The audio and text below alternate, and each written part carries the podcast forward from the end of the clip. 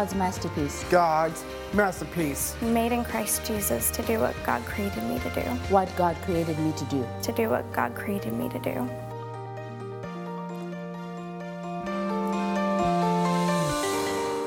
Well, I'll let you all in on a little secret about me, and that is I have always battled with deep feelings of insecurity.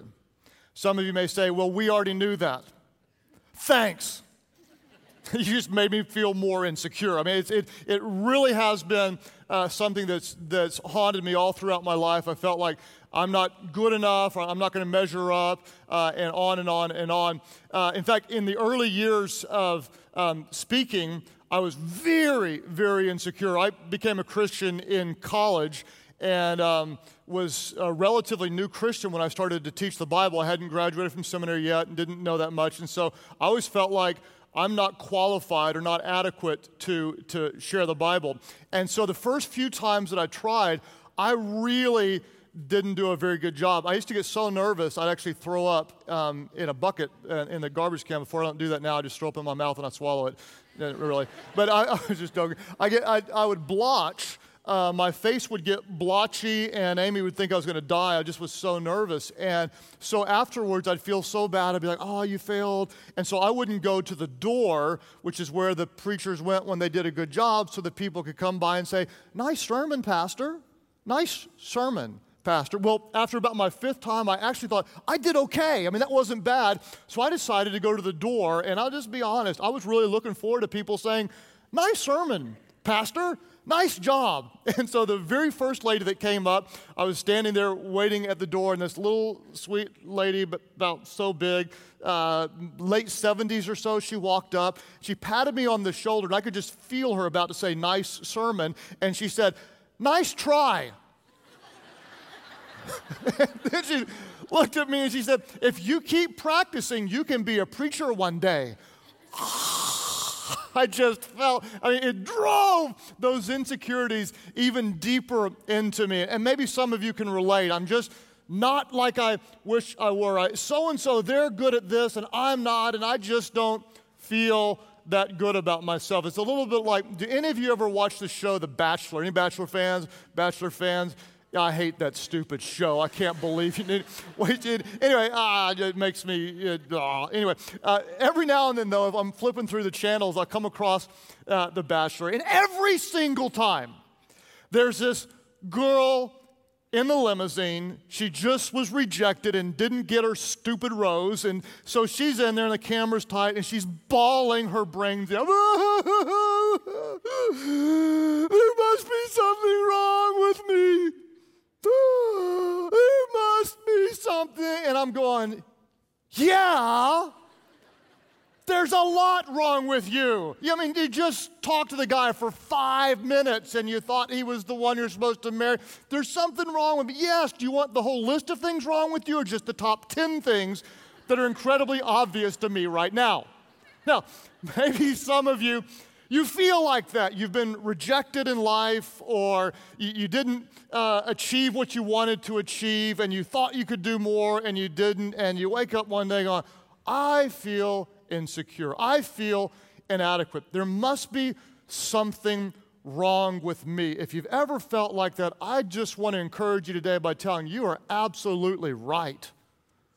Yeah, there's something wrong with you. If you're taking notes, Write this down. Without Christ, there is something wrong with you. There's a lot. Uh, in fact, in our text today, Ephesians chapter 2, Paul is very direct. He's basically he says there's three things wrong with you without Christ. I'll just summarize. He says you're sinful, you're spiritually dead, and you are the object of God's wrath. Let me say it again. You're sinful, you're spiritually dead, and you are the object of God's wrath. If you're new with us, welcome to Life Church, where we're here to make you feel good about yourself. I mean, most people don't talk about that. Oh, God loves you. God loves you. has a wonderful plan for your life. Well, actually, without Christ, you're the object of God's wrath. How does that make you feel? Let's let the Word of God speak. Ephesians 2, verse 1. Paul says, Once you were dead. This doesn't mean you were on the side of the road in a ditch, it means you were spiritually dead. Once you were dead because of your disobedience and your many sins. He goes on to say in verse 3, the middle of the verse, by our very nature, if you don't know this, we are born with a sinful nature. He says, by our very nature, we were subject to God's anger. The New International says you were object uh, uh, of God's wrath. He says you were subject to God's anger just like everyone else. In verse 4, he said, but God. Everybody say, but God. Say it again, but God.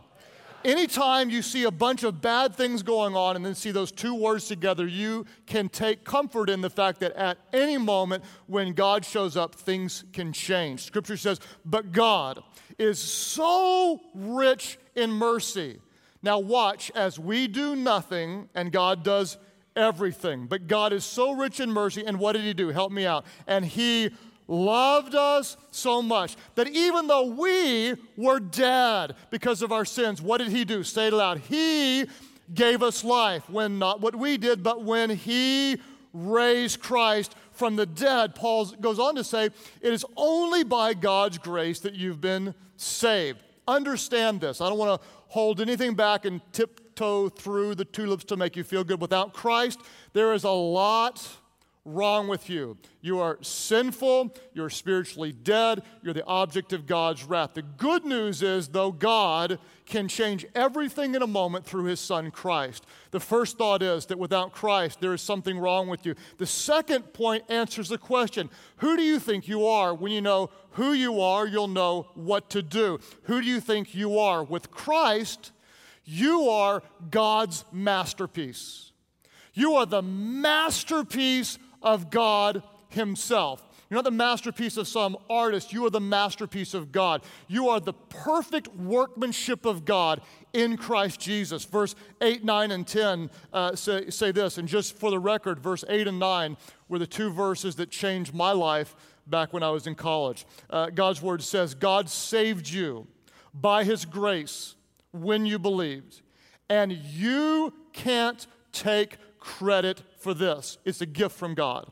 Verse 9 is so important. Salvation is not a reward for the what? All of our churches, salvation is not a reward for the good things we've done. Doesn't matter how hard you try, how religious you act. Salvation is not a reward for the good things we have done, so no one can boast about it. Now, because of Christ, who are you? When you know who you are, you'll know what to do. Verse 10 tells us who we are if we are in Christ. The Bible says this Who do you think we are? Help me out. Verse 10 For we are whom? We are God's masterpiece. Say it again. Who are you? If you're in Christ, you are God's masterpiece. Now, what has God done? He has created us anew in Christ Jesus so we can do what? Help me. So we can do good things that He planned when? That He planned long ago for us to do. Now, you've got to understand this. We are not saved by our good works, but we are saved for good works. Let me say it this way We are not saved by the good things that we have done, but we are saved to do good things for the one who saved us. We are never saved by works, so we can never boast about it. But we are saved to make a difference and to bring glory to God in this world. If you are in Christ, you need, it doesn't matter how you feel about yourself. Well, I'm not that good, I'm not that talented. No, you need to understand this. You've been made new, you've been remade. You are the masterpiece of God. But you're not just a masterpiece like a painting that goes up on the wall where people can come by and go, oh, that's a beautiful painting. No, you are the masterpiece of God created for the master's purpose. I like this bumper sticker. I've seen it on several cars. It says this the bumper sticker says, God don't make no junk. I like that. God don't make no junk. You have to say it like that. You just can't say, God don't make no junk. You have to say it right. God don't make, the problem is, every time I've seen the bumper sticker, God don't make no junk, it's always been on a junky car. And I don't know what to do with that. It confuses my theological brain. But the truth is, when you're in Christ, you need to understand God don't make no junk. You're the masterpiece of God created for the master's purpose. And God wants you to believe this because when you know who you are, you'll know what to do. Everybody say, I am. Say it again I am. God's masterpiece. made in Christ Jesus to do what God created me to do. Come on now, I am God's masterpiece, made in Christ Jesus to do what God created me to do. You are special in Christ. You, you are the master's creation, but not just for someone to say, oh, wow, look at you. You're created for the master's purpose. In fact, the Greek word that's translated as masterpiece, you can jot it in your notes, is the word poiema. P O I E M A, poiema. And, and here's what it means it can be translated as a beautiful poem. I love this. You, you are with Christ, you are a poetic statement of the glory of God. That's what your life should be a poetic statement of the glory of God. This word means uh, the perfect workmanship. That's what you are. In Christ, you are the perfect workmanship of God. It, it, also can be translated as tapestry. In other words, all these different things come together to create this beautiful picture. You, you are, with Christ, a poetic statement, the masterpiece, the perfect workmanship of God. And when you believe that, when you know who you are, you will know what to do. Three thoughts, I pray, will drive this deep within your souls. The first one, if you're taking notes, as God's masterpiece, you are created for the master's purpose. As God's masterpiece, you exist to bring glory to him. Psalm 139, uh, verse 13 and following. This was David in the Old Testament. And I want you to notice how his words parallel the verses we just read in Ephesians. He says this of God He says, God, for you created my inmost being. You knit me together in my mother's womb. And then he has this worship moment. He just breaks out and thanks God. He says, I praise you, God, because I am fearfully and wonderfully made. Your works are wonderful. I know that full well. Verse 15, my frame was not hidden from you when I was made in the secret place, when I was woven together. See the, image, the imagery uh, of the tapestry. When I was woven together in the depths of the earth, your eyes saw my unformed body. Now look at the power of this. All the days ordained for me were written in your book before one of them came to be. Listen to Paul say it. Listen to David say it. Uh, you are the masterpiece of God, created for the master's purpose. Paul says this You are the masterpiece, created in Christ Jesus to do good things which God prepared in advance before you were even born for you to do. The masterpiece created for the master's purpose. David said, I'm fearfully and wonderfully made. I know that full well. And all the days ordained for me were written in your book before I was even born, before one of them came to be. When you know who you are, you'll know what to do. You are the masterpiece of God, created to serve the master's purpose. And this is what's so powerful to me. In all of history, in all the span of time, God decided that this little slice, this 70 years or 82 years or 91 years, whatever you have on earth, God decided that at this moment in history, you would serve Him best. There was no better time for you to be born with your gifts, your talents, your skills, your personality, your makeup. This was the best time in history that you could serve the Master and bring glory to Him. The problem, though, for so many people is they don't believe they're the masterpiece. Well, I'm not, and I just not, and you know, no, no, no, no, no. And they don't understand their purpose. When you don't understand the purpose of a thing, all you can do is abuse the thing. Say that last part with me. Help me out. When you don't understand the purpose of a thing, all you can do is abuse the thing. Uh, when I was in the fourth grade, I had a next door neighbor. Her name was Missy. She was in the fifth grade. She was an older woman. She had a crush on me. She was a cougar before cougars were cool. and one day, Missy came over to my house, and our family, we were big into sports and especially baseball at the time. And uh, my dad, I don't know how else to say this, but he left out a very important protective piece of equipment that a male uses to protect a certain piece of equipment. Maybe I shouldn't have said it like that. I don't know, but uh, it, it was it was a. I'll just say it. It was a jock strap and a cup. And some of you might, what is you know a cup you drink? No, you don't drink out of it. It's a, it's like a triangle-looking thing with holes in it. Now, why it has holes in it, I don't know, but it's just a little. And so she reached down and she picked up this athletic cup and she held it in her hand, and we were like going, "Put it down! Don't touch that. That's not right. You're a girl. Uh, don't." And she looked at it and she said, "What's this?"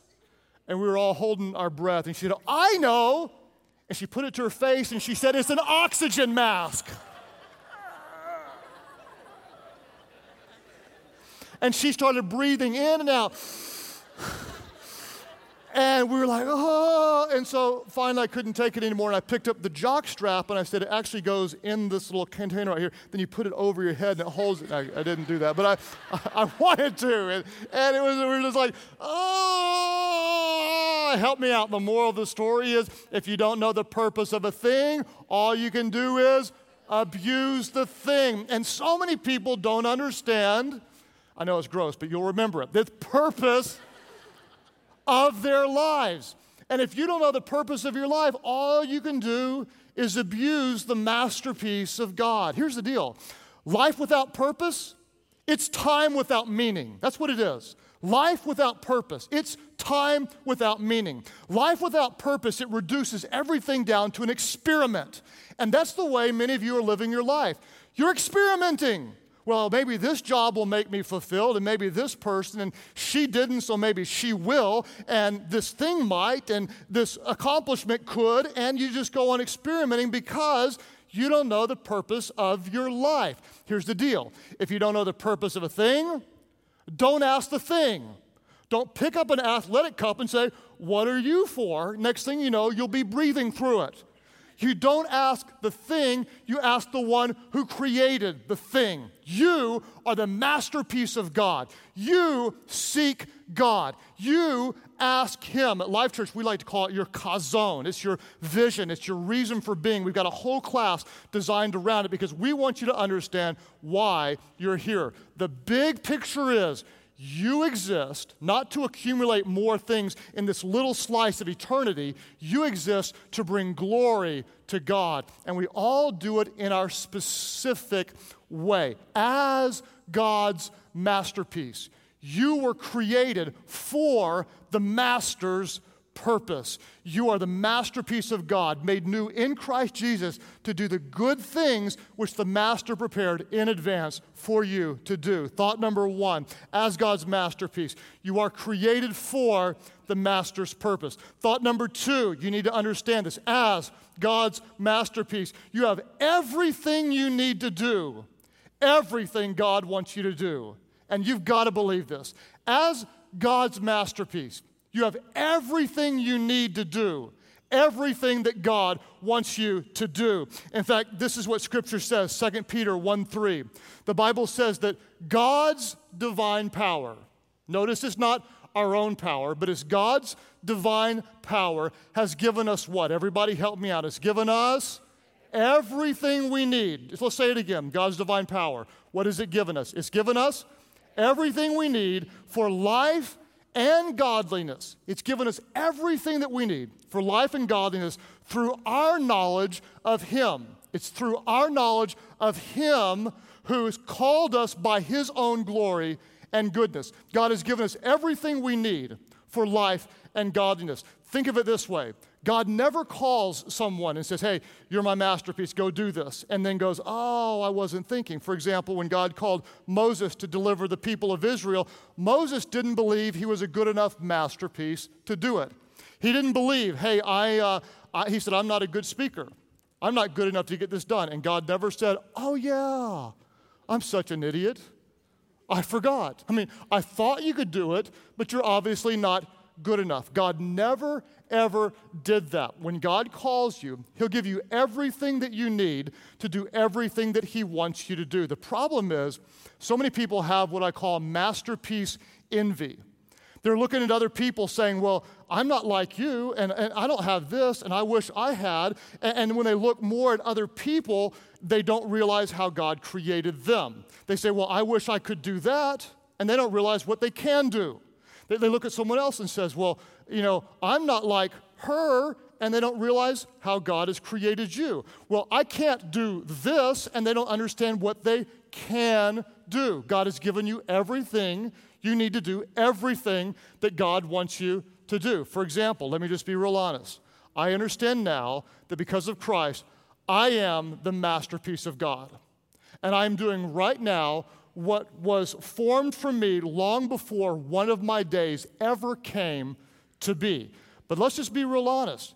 There are a lot of things I can't do. There are a lot of things you can do that I can't do. For example, I cannot sing worth a lick. I am horrible, the worst ever. I barely qualify as a joyful noise guy. I, it's a nightmare. Um, I don't understand art. I can't, I'm colorblind. I can't, I can't paint. My wife looks at art and she loses herself going like, beautiful, God is in this. I'm going, what? I don't get it. It's stupid. I, I don't, I can't fix anything. When something breaks, it's going to stay broken until someone else comes. The only thing I can do is I can pray that God would do a miracle and fix my broken toilet. But I can't fix squat, not a thing. But here's what you need to know check this out. I was not created to sing. And I was not created to paint, and I was not created to fix broken toilets. And when I stop looking at what I cannot do, I can see what I can do, and I am the masterpiece of God created for the master's purpose. And so are you. You are. Don't be looking at, I don't have and I'm not, and I wish I was beautiful like her, and I wish I was talented like him, and, you know, he's got hair on his head, and I just have hair on my back, and I don't like that. You know, you don't do that. Look at who God created you to be, and when you realize, I am the masterpiece of God, I've been made new. All the old things are gone. I'm a new creation in Christ, and new creations have new purposes. I and the masterpiece of God. I have everything I need to do everything God wants me to do. When you know who you are, you will know what to do, and you are the masterpiece of God. Review as God's masterpiece. You are created for the master's purpose. Number two, you have everything you need to do, everything God wants you to do. And the third thought is so life changing when you internalize it. As God's masterpiece, God uses everything in your life to bring about His purposes. He uses everything in your life to bring about His purposes. He is the potter, you are the clay, and He's continuing to shape you and form you into His masterpiece to serve his purposes. Romans chapter 8, verse 28. If, if you don't know this verse, it's a great one to commit to memory. Scripture says this, and we know that in what? All of our churches, everybody pl- play along. And we know that in, say, say it again, and we know that in all things. Let me ask you a question Does all things include the good things? Yes. Does all things include the bad things? Yes. Does all things include the things that you are so thankful that happened? Yes. Does all things include the things that you wish had never happened? Yes. Scripture says, and we know that in all things God works together for good. For everybody? Actually, no. No. Got to be honest with you. He works in all things to bring about good to those who love Him and who have been called according to His what? According to His purpose. If you are in Christ Jesus, you are the masterpiece created for the master's purpose. When you realize that He is the potter, you are the clay, and He's forming using all things to bring about good to those who love Him and are called according to His purpose, that'll give you tremendous confidence to step into His will and know that He is the sovereign, good God. You, you can see example after example. One of my favorites uh, in Scripture in the Old Testament was a young boy named Joseph who believed he was God's masterpiece. I'm going to be a leader and, and lead one day. And his brothers were jealous, and so they threw him into a pit and said, Let's kill him. They said, No, let's just sell him into slavery. Do you think Joseph ever said, Oh, this is what I wanted slavery?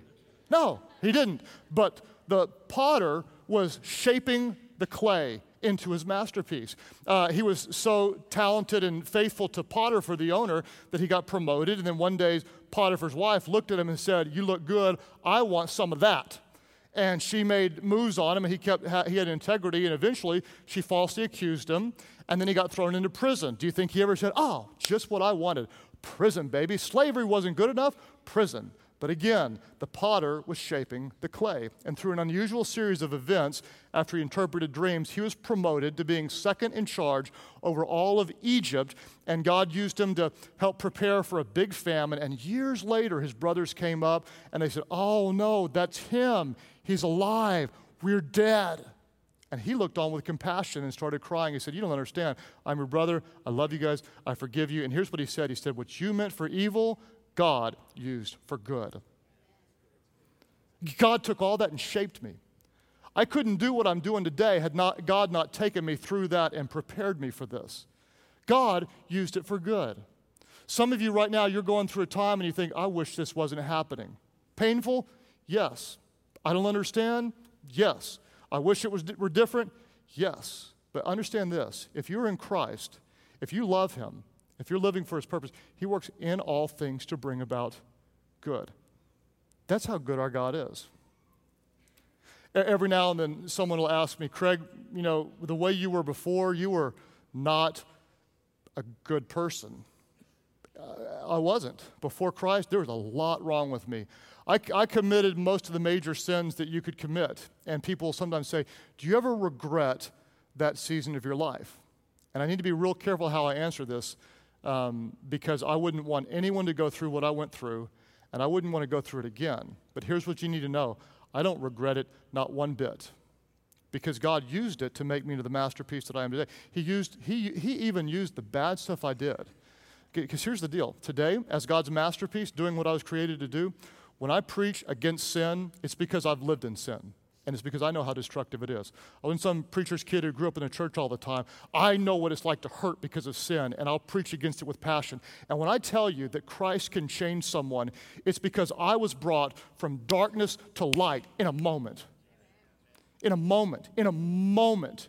Because I know what it's like to go from being selfish and lustful and sinful and arrogant and prideful to, to being transformed into a servant of God. I know the transformative power of the Lord Jesus Christ. And when I, when I tell you about it, it's because I know it firsthand. I don't regret the darkness because it makes the light so much brighter.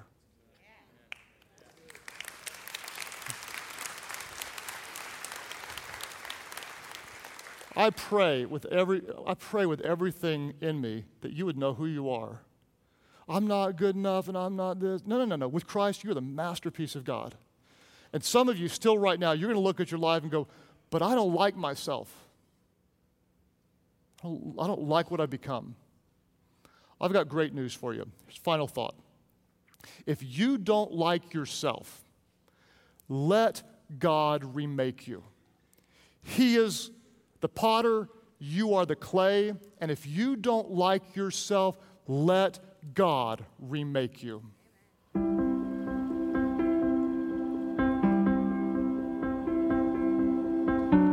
You see, one of the problems is so many people forget that God is the potter, Scripture says, and we are the clay. God is the potter making us through Christ into his masterpiece, created in Christ Jesus to do good works which God prepared in advance for us to do. You are the masterpiece of God, created for the master's purpose. But if you don't like yourself, let God remake you. This is what Jeremiah said. So I went down to the potter's house, and I saw him working at the potter's wheel.